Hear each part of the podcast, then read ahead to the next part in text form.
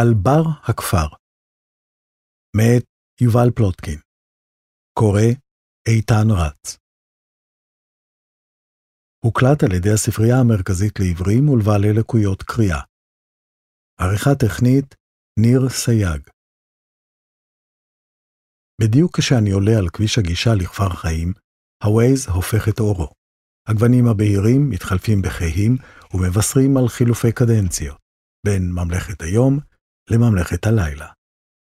אבל בחוץ עדיין אפשר לתפוס כמה קרני שמש אחרונות שמאירות את השדות, את הבתים ואת השלט המכריז, ברוכים הבאים, כפר חיים, נוסד ב-1933, מתחת לציור של קשת בלי ענן. אני פונה לכיוון בית העם ומשאיר שם את הרכב. הגעתי. מחוץ לבריכה עומדים הילדים בשורה ארוכה, והמציל מפציר בהם להמתין בסבלנות, לא ברור למה. זעתות בהיר שיער מבקש למכור מיצים טבעיים לחבריו, וכמה הורים משוחחים עם הוריו. הקיץ לוהט, והבטלה ממלאת את הימים מקיר לקיר. ברגעיו האחרונים של היום נגלה לפניי קיר בטון חשוף, אי שם בשטח שבין מרכז התרבות למרכז לקשיש, שעליו טבועים סימני ידיים שחורים, במה שנראה כמעין מחווה למערת הידיים הפרה-היסטורית שהתגלתה בארגנטינה. אמנם שום ארגון עוד לא אץ להעניק לכפר חיים מעמד של אתר מורשת עולמית, אבל לפני כמה שנים חלה בצידו השני של הקיר הזה תמורה קטנה מבחינה לאומית ועצומה ברמה המוניציפלית.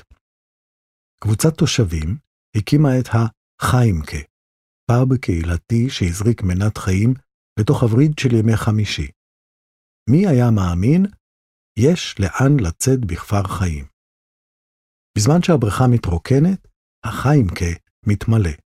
הפאב הקהילתי, המשמש גם את היישובים הסמוכים כפר ידידיה, הדר עם ובית יצחק, הוא למעשה קרון עץ הניצב ליד רחבה עם כמה שולחנות פיקניק וחביות שמשמשות גם הן כשולחנות. מתחת לגגון משתלשלות שרשראות של נורות צבעוניות, ועל הלוח השחור כתב מישהו בגיר, אסקפיזם בחיימקה, בלי יותר מדי סאבטקסט. ידוע לכל כי אחד האלמנטים המכריעים בעיצובו של מקום בילוי הוא המוזיקה, ובמקרה של החיימקה, היא מגוונת להפליא. הכל תלוי בזהות הדי-ג'יי, עמדה נוספת שבני ובנות המקום ממלאים ברוטציה. ערבים מסוימים מתקיימים על טהרת ההיפ-הופ, אחרים מוקדשים למוזיקת טראנס, בתת הז'אנר פיצוצים, ואם שפר גורלכם, תזכו להשמעה נדירה של שמיים כחולים, הלהיט הבלתי נשכח של המשולש. הקונספט שהופך את החיימקה לפאב קהילתי הוא פשוט. כל העובדים במקום הם בעצם מתנדבים, ואיש אינו מרוויח מבחינה פיננסית. אם יש עודפים, הם מושקעים בשכלול ובשיפוץ המקום. אם אתם אורחים מבחוץ, תיתקלו בקושי. אי אפשר לקנות משקה בודד בחיימקה, מכיוון שהשיטה מבוססת על כרטיסיות ניקובים. החישוב מעלה כי בסופו של דבר, המחיר של בקבוק בירה דומה למחירו במכולת זולה במיוחד. החיימקה נפתח לפני כארבע שנים, רגע לפני שחיי הפנאי של כולנו השתעבדו למגפת הקורונה, ובשנים שעברו בין השאר בעקבות הצלחתו, קמה שורה של מקומות דומים בעמק חפר, שעליהם עוד נתייחס. אך ראשית, הפוגה לימודית קצרה. למי שאינו בקיא בגיאוגרפיה של ישראל, או סתם מתבייש לשאול, נזכיר שעמק חפר משתרע על מישור החוף, בין חדרה ונתניה בצפון לכפר יונה בדרום. האזור כולל שמונה קיבוצים, שישה יישובים קהילתיים וקרוב ל-30 מושבים. בקרחות של הציוויליזציה משגשג הטבע. גן לאומי נחל אלכסנדר, פארק השרון, מאגר משמר השרון, אגמון חפר, ועוד. עד כאן שיעור השלח. ניר רונן, מהמייסדים של החיימקה, לא נכח במקום כשביקרתי שם, ולכן שוחחנו בטלפון. הופתעתי כשגילה לי שהוא בן 53, מכיוון שהוא נשמע צעיר בכעשור לפחות. בגדול אנחנו קבוצה של חבר'ה שהתכנסנו ואמרנו, יאללה, הוא נזכר בערגה. תמיד בקיץ מקרינים אצלנו בבריכה סרט לילדים. אז אתה אומר לעצמך, בוא'נה, לילדים יש עכשיו סרט, למה אני לא יושב לשתות איזו בירה בזמן הזה?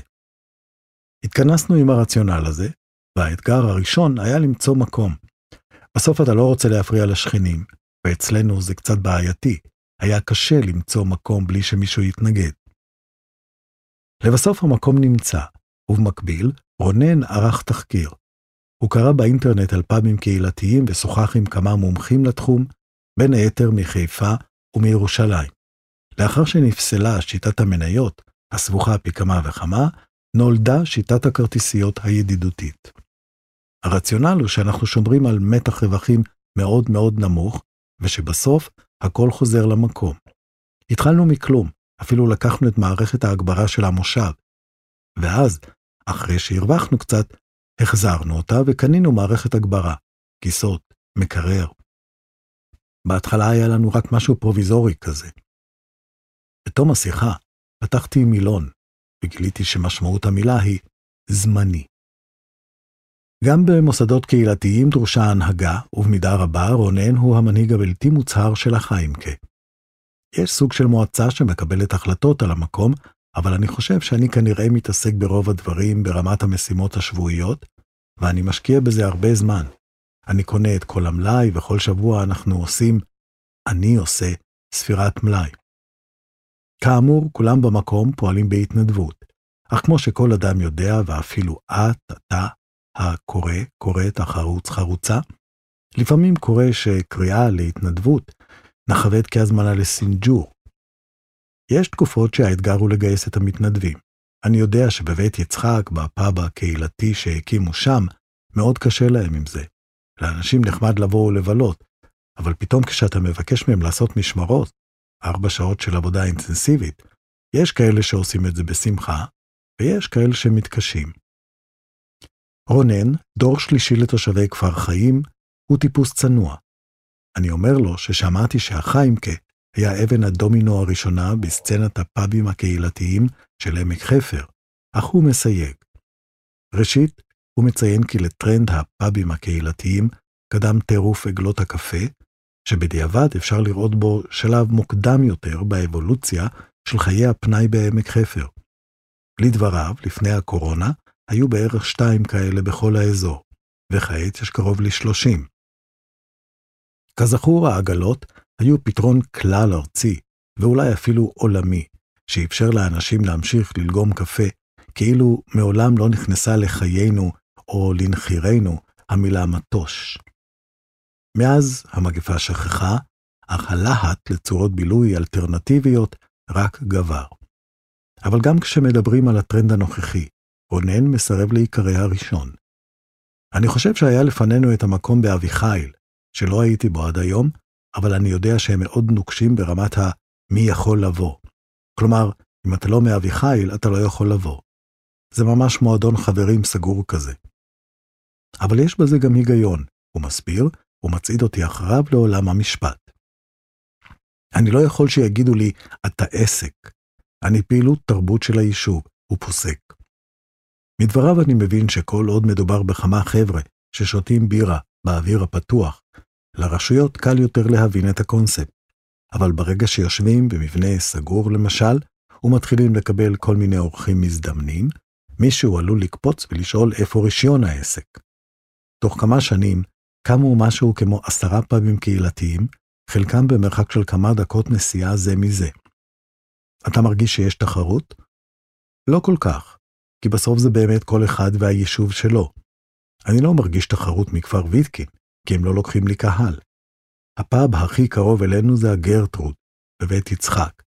לפני שהם פתחו, הם באו אלינו, והיו אצלנו. ועכשיו, אחרי שהם פתחו, הם יושבים אצלם. אם הייתי עסק, הייתי נלחם בזה, אבל אין לי סיבה.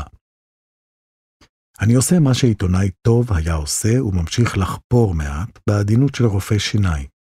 אולי יש תחרות על מי הכי יצירתי או מגניב, אני מציע. אבל רונן משיב שלא ממש ושלמעשה, למנהלי הפאבים השונים יש אפילו קבוצת וואטסאפ משותפת. איך קוראים לקבוצה? תן לי סקופ, אני מבקש. ורונן נקרע מצחוק לפני שהוא משיב. זה פשוט, פאבים חברתיים עמק חפר.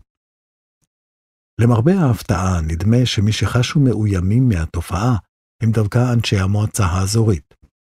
המצחיק זה שפנה אליי מישהו שאחראי על הצעירים במועצה. פתאום הם הבינו שיש פעילות תרבות שהם לא הקימו, ושהם גם לא מעורבים בה בכלום. אז עכשיו המועצה רוצה לעשות פרסום לכל הפאבים בעמק חפר, ובאיזשהו שלב אמרתי זה נחמד שאתם מפרסמים אותנו, זה כאילו המועצה עושה משהו, אבל זה קם מתוך האנשים ביישובים. כעת רונן מבקש מהמועצה לרכוש מערכת הגברה, שתסייע בערבי ההופעות, ותעבור בין הפאבים האלה. ננהל עליה יומן וכולם ייהנו מזה, במקום שכל אחד יוציא 15,000 שקל. אולי זה יקרה. לפתע אני נזכר שיש חיים מחוץ לחיימקה, ושואל את האיש החביב שאיתו אני משוחח, מה הוא בעצם עושה בחיים? אני סמנכ"ל מגזר עסקי בחברת אינטגרציה בעולמות הוידאו קונפרנס, מולטימדיה וכאלה. זו העבודה וחיים כזה ההובי.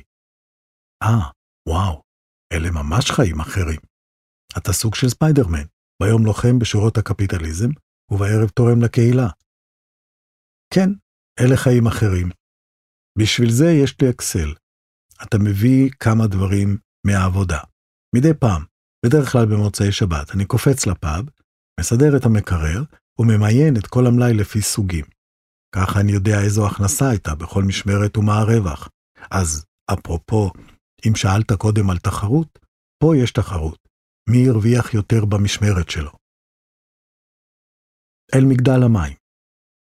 בדרך החוצה, אני עובר בבית יצחק כדי לראות את הגרטרוד, אף על פי שיצא לפגרת קיץ.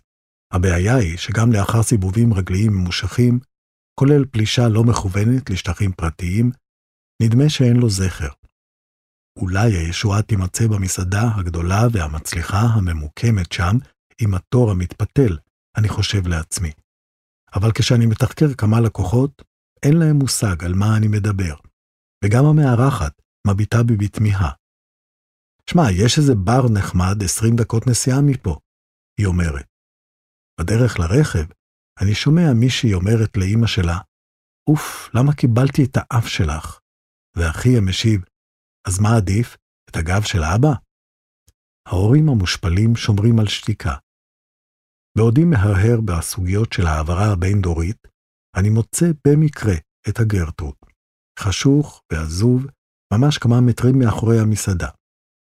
ליבי נחמץ קלות כשאני חושב על גרטרוד, אשתו של יצחק פוירינג, הבנקאי הציוני שעל שמו קרוי המושב, ועל שמה, המקום. לעומת בית יצחק, אין סיכוי לפספס את הפאב הקהילתי של הוויטקינים, המגדל, הממוקם סמוך למגדל המים, בין דקלי הוושינגטוניה והדיספיס המשולש. לא רחוק משם נמצאים פסיפס המשפחות שיצרו התושבים, נדמה שאפשר למצוא קיר כזה כמעט בכל אחד מיישובי עמק חפר, נסתרות הן דרכי הטרנד, ומרכול, בשם פוליצר, כך שלא משנה מה יעלה בגורלו של הטקסט הזה, אפשר לזקוף לזכותו כבר פוליצר אחד לפחות. אני מציג את עצמי בפני אנשי המגדל, וכשאני מספר להם שאני כותב בהארץ, גבר בגיל העמידה זורק עקיצה. הצגת דרכון כשיצאת מתל אביב? כיף עם הוויטקינים. בחור נחמד בשם מתן, הוא מהמרכז במקור, אבל זוגתו היא בת המקום, מגיש לי קייפיריניה, שאני נאלץ לזנוח חיש מהר, מכיוון שאני עסוק בשתי מטלות שלא מומלץ לשתות במהלכן, עבודה ונהיגה. למגדל המים של כפר ויטקין יש היסטוריה ארוכה. הוקם על רגלו היחידה, השמנה והעגולה, לפני שקמה המדינה, ושימש בין היתר כמחסן נשק בריטי, כבנק וחדר הלבשה של קבוצת הפועל עמק חפר. עכשיו מערבבים שם קרח קטוש, ליים וקשסה. על הכיסאות שמסביב יושבים גברים בכפכפים, בחורות יחפות, וגם כמה פנסיונרים שתמונתם יכולה להתנוסס לצד הערך מבסוט, במילון הסלנג של נתיבה בן יהודה ודן בן אמוץ. אני מביט בלוח, לא ראיתי כמות כזו של לוחות וגירים מאז בית הספר היסודי, ומבין שאפספס את מה שלפי הכיתוב אסור לפספס ערב משחקי חברה. סביב אחד השולחנות יושבת חבורה חייכנית ואדיבה של ארבעה, עידית ובעלה, אייל, ושתי חברות שלהם, ליקה וורד, שגרה בבית חירות. כולם בשנות החמישים לחייהם. אני שואל אותם אם הם ילידי המקום, אייל משיב שכן, ואחת הנשים אומרת, אנחנו חוצניות. סתם, אנחנו גרות פה כבר עשרים שנה. אייל, גבר נאה עם עיניים טובות, לא חושב שהפאב הקהילתי שינה את המקום. אבל זה בהחלט הוסיף ותרם המון. יש מקום לצאת ולהיות בו. אווירה טובה, חברים, ואפשר לבוא בלי להתלבש, עם פיג'מה. זה אחלה מקום, לא? אחת החברות עונה, מקסים. אני שואל אם הם מגיעים בכל יום חמישי, ועידית משיבה, כשהוא ברמן, אני תמיד באה. ולאחר רגע מוסיפה בשובבות, שלא יתחילו איתו בחורות. אני זקן המתנדבים פה, אייל אומר, לא בלי גאווה. לדבריו, אחד הדברים היפים זה שהמקום מערבב את החבר'ה, גם בין המושבים, אבל גם את הצעירים והמבוגרים. על כך, אחת הבנות מגיבה, אתה יודע מה זה בית חירות וכפר ויטקין יחד? זה יותר גרוע מרפורמה ואנטי-רפורמה. וחברתה אומרת, טוב, אל תגזימי, בזמן שכולנו צוחקים. אני שואל אם יש סיבה נוספת לבוא, החיסכון, ונענה שזה אכן שיקול. איפה עוד אתה יכול לקבל משקה בעשרה שקלים? ארבעת החברים מספרים לי שלפני זמן מה, נערך במקום ערב לזכרו של גיא, זיכרונו לברכה, בעלה של ליקה, שהתהפך בשנה שעברה עם הטרקטור בשטח חקלאי. בנו פה במה על הדשא והיו פה בטח 500 או 600 אנשים. זה מקום ממש מאחד, הם מספרים. אחר כך שמעתי על האירוע הזה גם מאנשים נוספים, ונשמע שהוא נחקק בלבבותיהם של רבים, ממש כמו האיש שלזכרו נערך. בוא נגיד שזה הדבר הכי טוב שקרה באזור בשנה האחרונה, אומרת ורד, ואייל מוסיף, שמע, היום זה ערב חלש, הרבה אנשים בחופשה, אבל לפעמים יש ערבים שאתה צריך לשבת על החומה ברוב שמפוצץ. בסוף הוא לא מתאפק, הוא מוסיף, כשיודעים שאני הברמן, מגיעות הבחורות. כשהוא הברמן יש פיצוץ, מישהי אומרת, אני לא מספיק לקלוט מי, ובדיוק אז נופל על הרצפה בקבוק ומקפיץ את כולם. הנה, רק היא מדברת, אייל מסכם. אני בודק עם מי מהאחראים אפשר לשוחח, ומופנה לצ'יקו אסף כוכבי, בחור ענייני עם טישרט שחורה וכובע מצחייה שחור. הוא בן 40 ומשהו, יליד המקום, מעצב גרפי במקצועו. השיחה שלנו נערכת על רקע פסקול 90's ישראלי מובהק. כל להיטי זקני צפת, ואחר כך החברים של נטשה, וכן הלאה. כך או כך, האווירה לא חורגת לרגע מתחומי הקו הירוק או המאה ה-20. אסף כוכבי מסביר לי שאף על פי שאין במקום היררכיה, כרגע הוא זה שמוביל מבחינה לוגיסטית ומול הוועד המרכזי של היישוב, אבל יש צוות מאוד שלם, וכולם מדברים עם כולם ומחליטים החלטות ביחד. זה סוג של קולקטיב. אמרו לי שיש תחרות בין היישובים או בין הפאבים. זו בדיחה או לא? זו בדיחה פנימית. כי זה לא למטרות רווח, אבל אולי יש גאווה של המושב? לא, זה לא מהמקום הזה. כאילו, my Schwartz is bigger? זה לא מעניין אותי. בסוף המטרה של כולנו היא שתהיה יותר קהילתיות. וכל אחד מהמתנדבים בעצם עושה עוד משהו בחייו. אנשים פה עושים הרבה מאוד דברים.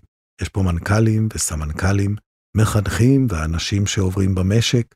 אין פה שום פרסטיג' אם מישהו מנכ"ל או לא. כל אחד לוקח את מה שבא לו לעשות בתוך הדבר הזה. אנחנו עובדים כמו בקיבוץ, יש צוותים, צוות תרבות, צוות פרסום, וכן הלאה. ובכל זאת, במושב כמו במושב, היו גם חששות והתנגדויות. מלבד תלונות על הרעש פה ושם, שמלוות כמעט כל פאב באשר הוא, ותיקי כפר ויתקין חששו מתקלות אפשריות נוספות, ובהן שתייה בקרב הנוער. בקיצור, שיהיו בלאגנים ושיכורים. אסף כוכבי אומר, זה לא קורה. בני הנוער בעצמם לא באים הנה, כי הם מחכים ליום שהם יהיו בני 18. הם יודעים שאם הם לא יחכו, הם יהרסו לעצמם. אחד מחברי הוועד, הוא מוסיף, צייר תרחיש מטריד במיוחד, שלפיו, אם יהיה אלכוהול, יהיו גם סמי אונס. אלה כל מיני דיבורים שאתה יודע, זה חלום בלהות, לא הגיוני ולא מציאותי. אחת התשובות שנתתי לבן אדם הזה היא, אוקיי, אז מה שאתה אומר לי זה שהבן שלך ישים למישהי מהכפר, שהוא מכיר מהילדות, סם אונס, כדי לקחת אותה לשיחים? זה נראה לך הגיוני מה שאתה אומר? אז זה החינוך שלך, לא אני. אתה אשם. צריך להבין רגע שמקום כזה יכול להתנהל רק בסביבה בריאה. בתוך הכפר עצמו אין ממש אלטרנטיבה להמגדל. במרכז אם הדרך נמצא האקי, ובכניסה לכפר ניצב השימי, אבל אלה מקומות עסקיים לגמרי, עם DNA שונה. מלבד המחירים הנמוכים והאווירה הנעימה, המגדל מציע דבר נוסף, ערבי תרבות. הגענו למצב שיש איזון בין המקום של מסיבות וקרחנות, למקום של הרצאות מאוד איכותיות. בין שאלו מנהלי מיון בבתי חולים, או הרצאה על המהפכה הנשית באיראן למשל, דברים ממש מרתקים. וכולם אלו אנשים מהקהילה, שמומחים בתחום מסוים ובאים להרצות עליו. יש פה עושר מטורף של אנשים, ואנחנו מנצלים את זה בצורה בריאה וחיובית. אנשים בוויטקין נרגשים מהדבר הזה? בכמויות, עונה אסף כוכבי.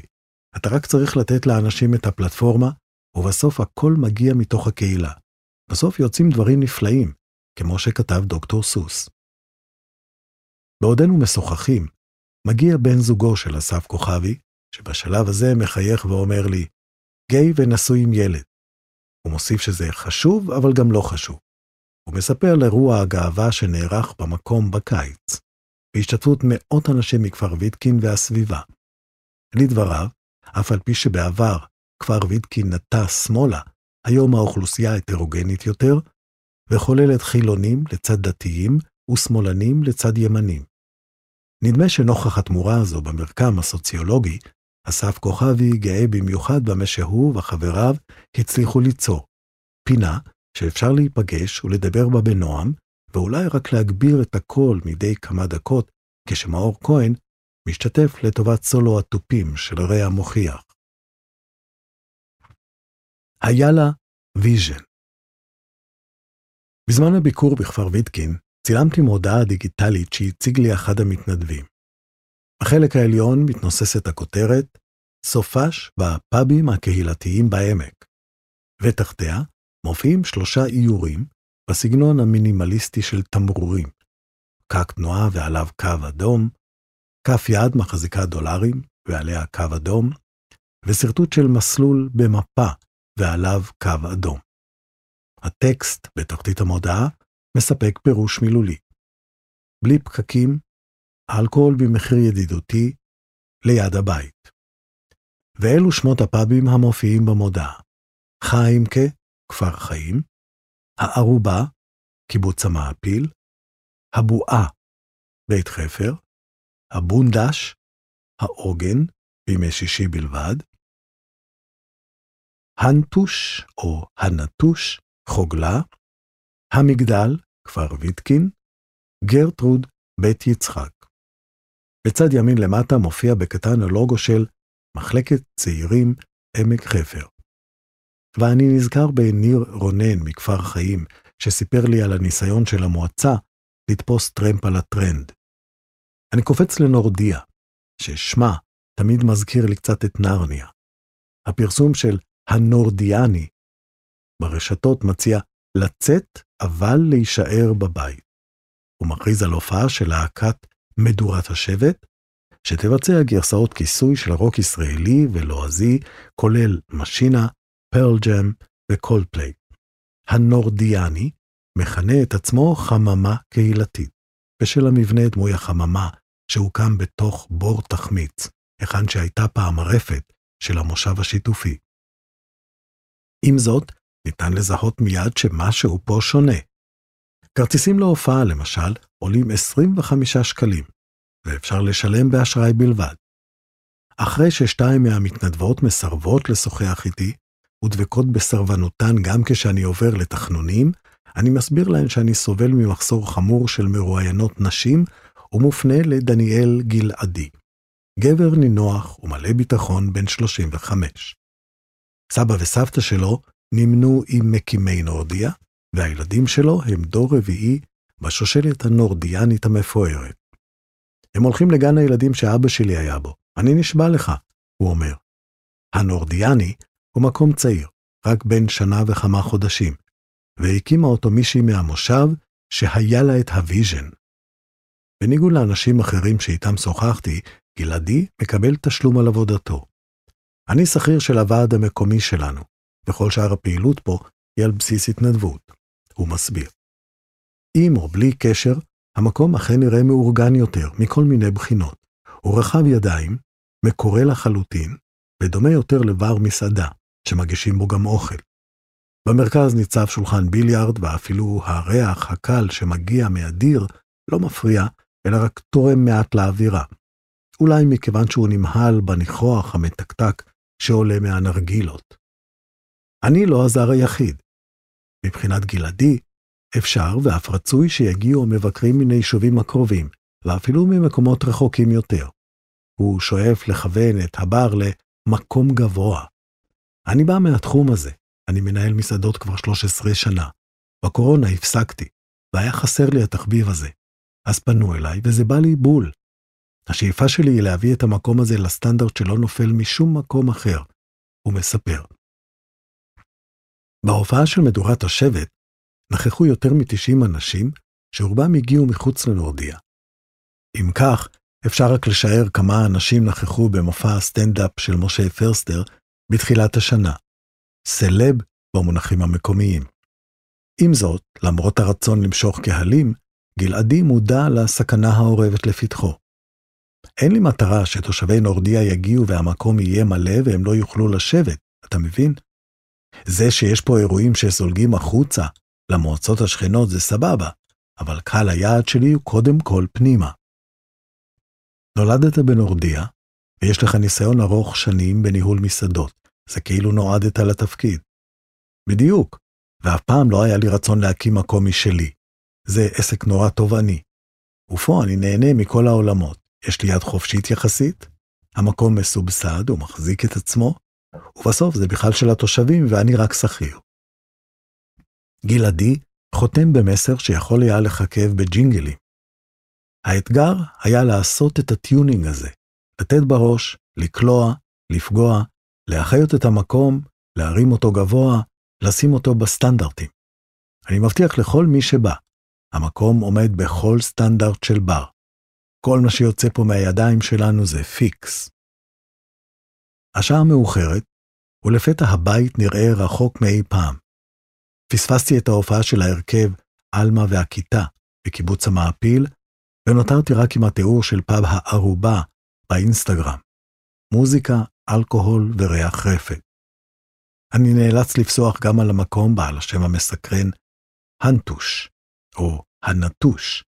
בכוחותיי האחרונים אני מתגלגל לכיוון הבועה, ומוצא את עצמי מתרגש מהסלוגן הפנאטי, בואכה טוטליטריסטי, לא יוצאים מבת חפר. ככה נראית ציונות, חברים.